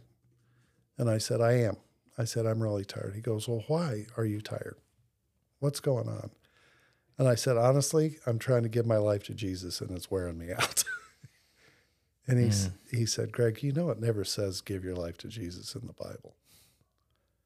And my mind went to the Bible immediately and I'm flipping through the pages going, It's in my mind. And I'm going, It says it in there somewhere because every minister I've ever heard and every televangelist and every radio guy I've ever heard has always said at the end of the sermon, just give your life to Jesus. And he goes, Greg, it's not in there. He said, Jesus says, I am the way, the truth, and the life. I am the bread of life that has come down out of heaven, and I have come to give you life and to give it to you more abundantly. So your job, Greg, is not to give your life to Jesus, it's to get your life from Jesus. I don't know what that does to people when I tell that story, but I know what it did to me. My head exploded. I mean, there, it was such a paradigm shift in my head and my heart at the mm-hmm. time. I just stopped dead in my tracks. And I, I'm not even sure to tell you what I thought at that time. I know what I felt. Yeah. I think I felt, oh, this is the easiest thing ever. Yeah. Yeah. I have been working so hard to get God to like me and so hard to perform for him and so hard to, you know, and then all of a sudden, and then I heard him, Jesus saying to the Pharisees, You have no life within yourselves. Mhm. And I thought, What am I trying to give him? Yeah. If I, number one, don't have any life within myself, Yeah.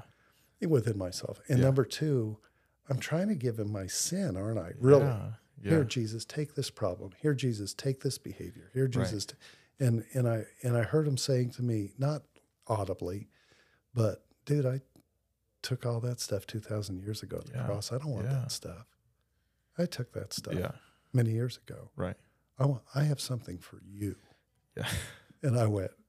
It just it stopped me dead in my Yeah. tracks. Yeah. It just. So those were the three things that my friend.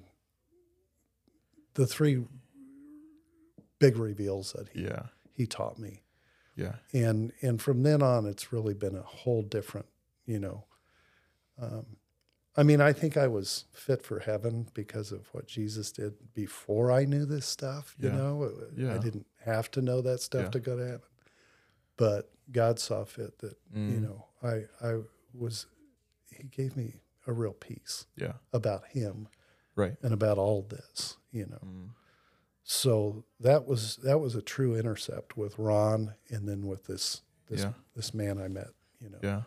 And there have been other mentors that have come into my life Right. like that that I've really needed. Mm. You know, uh, so yeah, uh, he's always he's always provided a, a good male example for me. Yeah. You know, especially now that my dad's and I are disconnected by death. Yeah. You know that he's moved on but uh, yeah, uh, it's I I've never been able to do this alone, Mm. you know, and I'm I'm really grateful for that. Yeah. That I've been open to, you know, having a mentor. That's yeah. Yeah. That's good. It's grace. Mm-hmm. So where did Carrie come along? Met Carrie. I say we disagree on this. I say the second year. She says we met in the first year. I I had started playing with a band on campus called Elijah Cry, and they were you know kind of an alternative Christian rock band. And uh, I was playing bass for them, and I was the old guy. You know, I was prime student. Carrie was dating the lead guitar player, uh, whose name was also Greg. So she didn't have a big, huge shift. She's got a type. She's got a type, yeah. If they've got a stringed instrument and they're named Greg, yeah. Watch out. look out. So anyway, I had was having my own Waterloo, I guess, about relationships, and I was alone here, um, and I was just having my own deal. Like maybe I shouldn't be in a relationship at all. Yeah. Excuse me. And so I, I pulled back, and I wasn't in one, and I said, "Okay, God, if you want me to be like Paul." Yeah. I'll try. you know, it's like didn't really want to be, but okay. Yeah. I'll. Uh, and sophomore year, I'm we're setting up the band, and here comes Carrie walking into the room, and I saw her, and I went, oh, "Wow!" You know, I mean, it was like, that's she's impressive. She was, you know, she came in, take charge, kind of woman. I, she was, you know, and uh, I was like going, well, I'd like to kind of maybe get to know her, but I don't know who she is. And then I found out she's dating the lead guitarist. I went, oh well, that's okay. I can, you know, I can say pass. You know, I mean, I wasn't gonna try and do anything with that. And so the, over the next few months, I watched them just disintegrate. I mean, I didn't, and I had nothing to do with that nothing to do with that. And I watched that relationship just disintegrating. In fact, I mentioned to him one time, I said, You're going to lose her. Yeah. Keep this up. And he told me to butt out in no uncertain terms. I said, Okay, I, I'll wait. Yeah. Gladly. Yeah. Because he didn't want to change. so, anyway, um, I got a phone call over the summer from her. And we spent an hour on the phone. and she hung up and she said, If I spend any more time with that man, I'm going to marry him. Mm.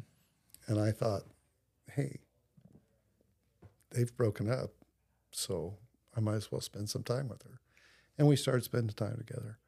We spent a lot of time together.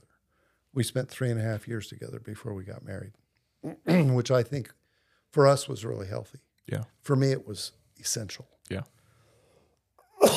excuse me for me it was essential Yeah.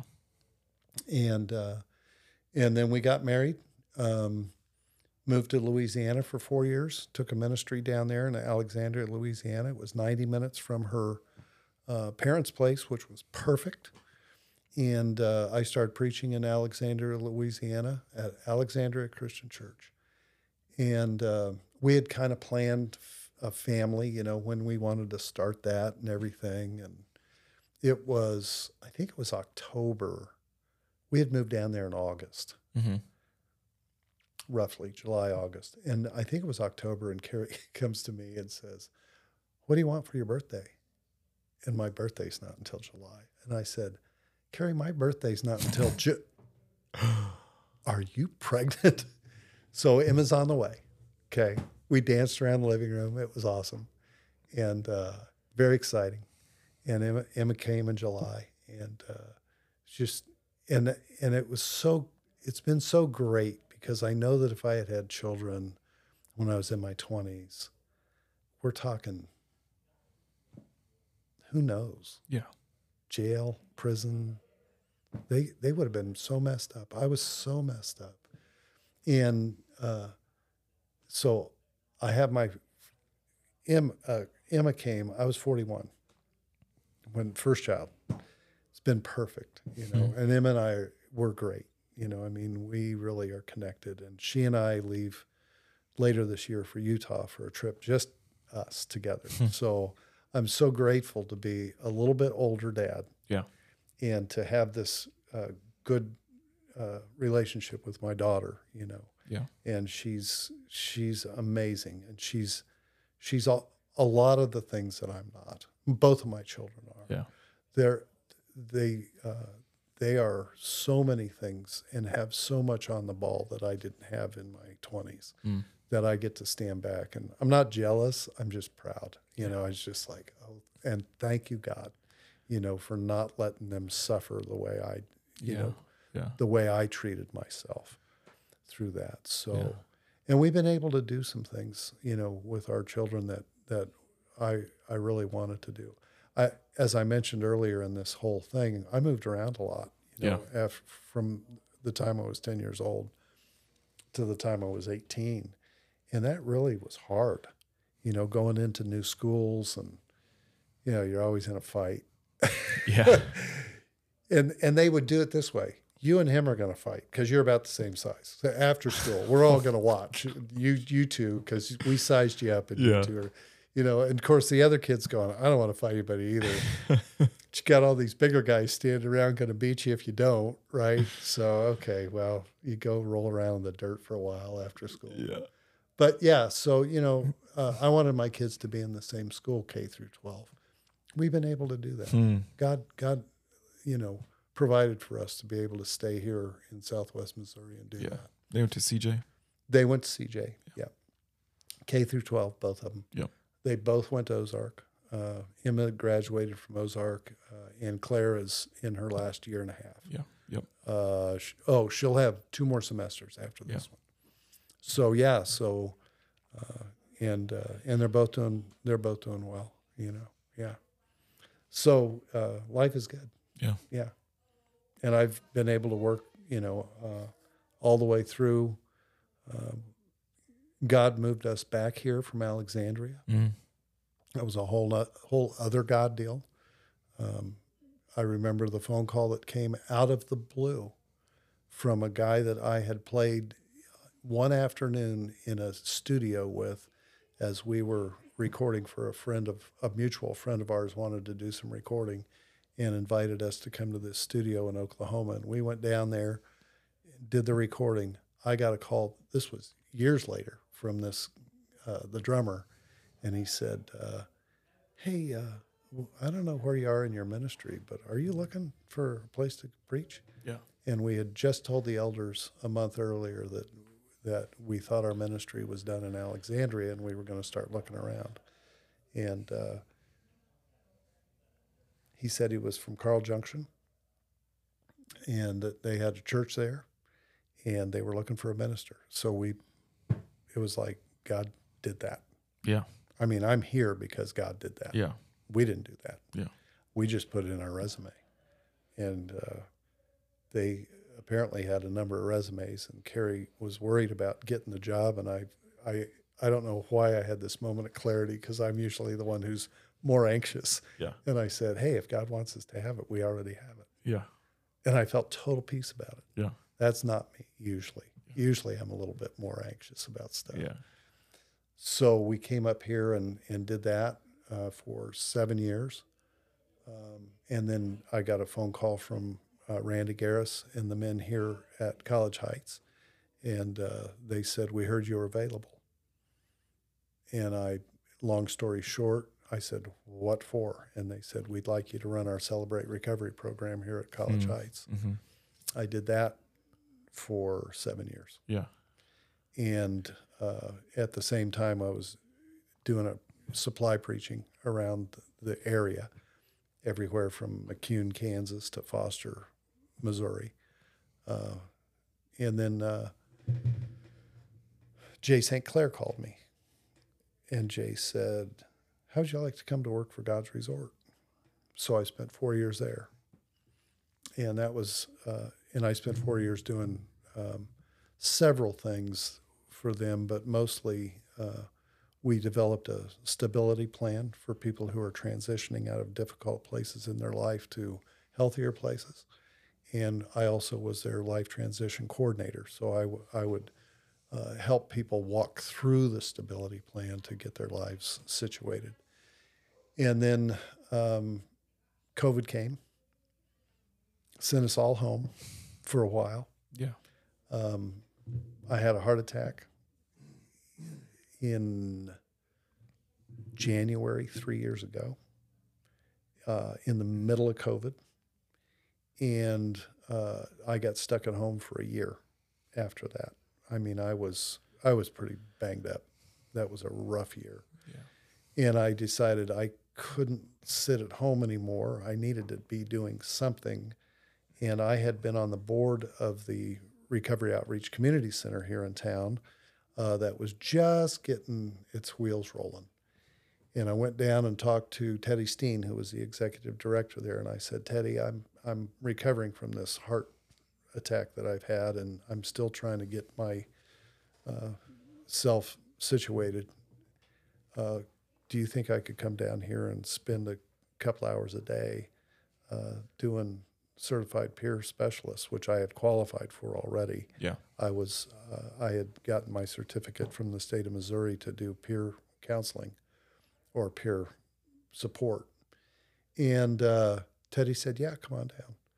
So uh, a couple of months later, when I felt up to it, I went down to the Rock and um, started working there two hours a day, five days a week. Mm. And a week and a half after I got there, the operations director resigned. So I was now I was working 25 to 30, 35 hours a week. And that's where I've been ever since. Yeah. So, uh, and I'm still at the Rock right now. Okay. Uh, I love it, man. yeah, yeah. So that's that kind of hopefully put Yeah. a lot of things into perspective. Yeah. That was a lot. I'm, s- No, it's good. It's good. That's why we're doing this. What Yeah. uh what word of encouragement, exhortation, blessing might you have for your church family here at College College Heights?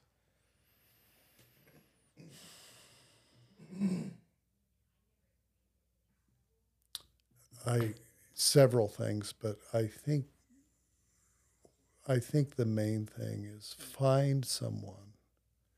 If you're if you're feeling like separated or isolated, find that one person that you can trust, Mm. that you can really trust with confidentiality, that you can tell things to that you Yeah. need to that you need to stop carrying. Yeah. I think many of our failures come from the fact that that Jesus says today has enough trouble of its own. Yeah. And it really does. Yeah. I mean, I look around at all the circumstantial stuff going on in my life and I'm going, I don't know, man. I, I don't think one more thing could be on my plate today. Yeah. Okay. And I and I access the turmoil inside and I'm thinking, yeah, today really does have enough trouble of its own. Yeah. Uh, Paul talks about that. You know, we had pressures without and fears within. There's, it's all happening, and if we're carrying stuff, baggage from our past Yeah. into today, it's way too much for our little souls to to Yeah. handle. You know, and and and you add on to that all of the grief and uh, trouble that you find on the news or even in the drama that you see on Facebook. We've got we're weighed down with so much stuff. Yeah. We I believe we have to find that one person or a small group of people that we can really trust, that we can talk to and Yeah. be transparent with Mm. and allow ourselves to to be real Yeah. and and say those three hardest words in the English language. Mm. I need help. Yeah. Um, one of my uh, former uh, bosses used to say, "No one's going to do it for you, but you cannot do it alone." Mm. And I think we have too many people trying to do it alone and trying to trying to look good for each other while they're Yeah. doing it. You know, um, we have a we have a saying uh, in the groups I come out of. You know, fear can stand for false evidence appearing real, or Mm. it can stand for forget everything and run. Uh, I like the uh, frantic effort to appear recovered. Yeah. You know, Yeah. and that really is what I think a lot of us do. So, an encouraging word uh, to our church family, I would say, if you can find someone and try to to find a, uh, someone or uh, some group of people where you can be yourself and Yeah. be real, Yeah. you will find a freedom in that that is Mm. is uh, so remarkable. you Yeah. know. Uh, so yeah, I I encourage that greatly. Yeah. Love it. I love it, brother. Well, thank you for your time today. Thank Yeah. you for your story and and Thanks for having me. to share it. Yeah. This has been very cool. Yeah. Yeah. Yeah. Appreciate well, it. church people, We love you. This has been Greg and Kolby. We'll see you soon.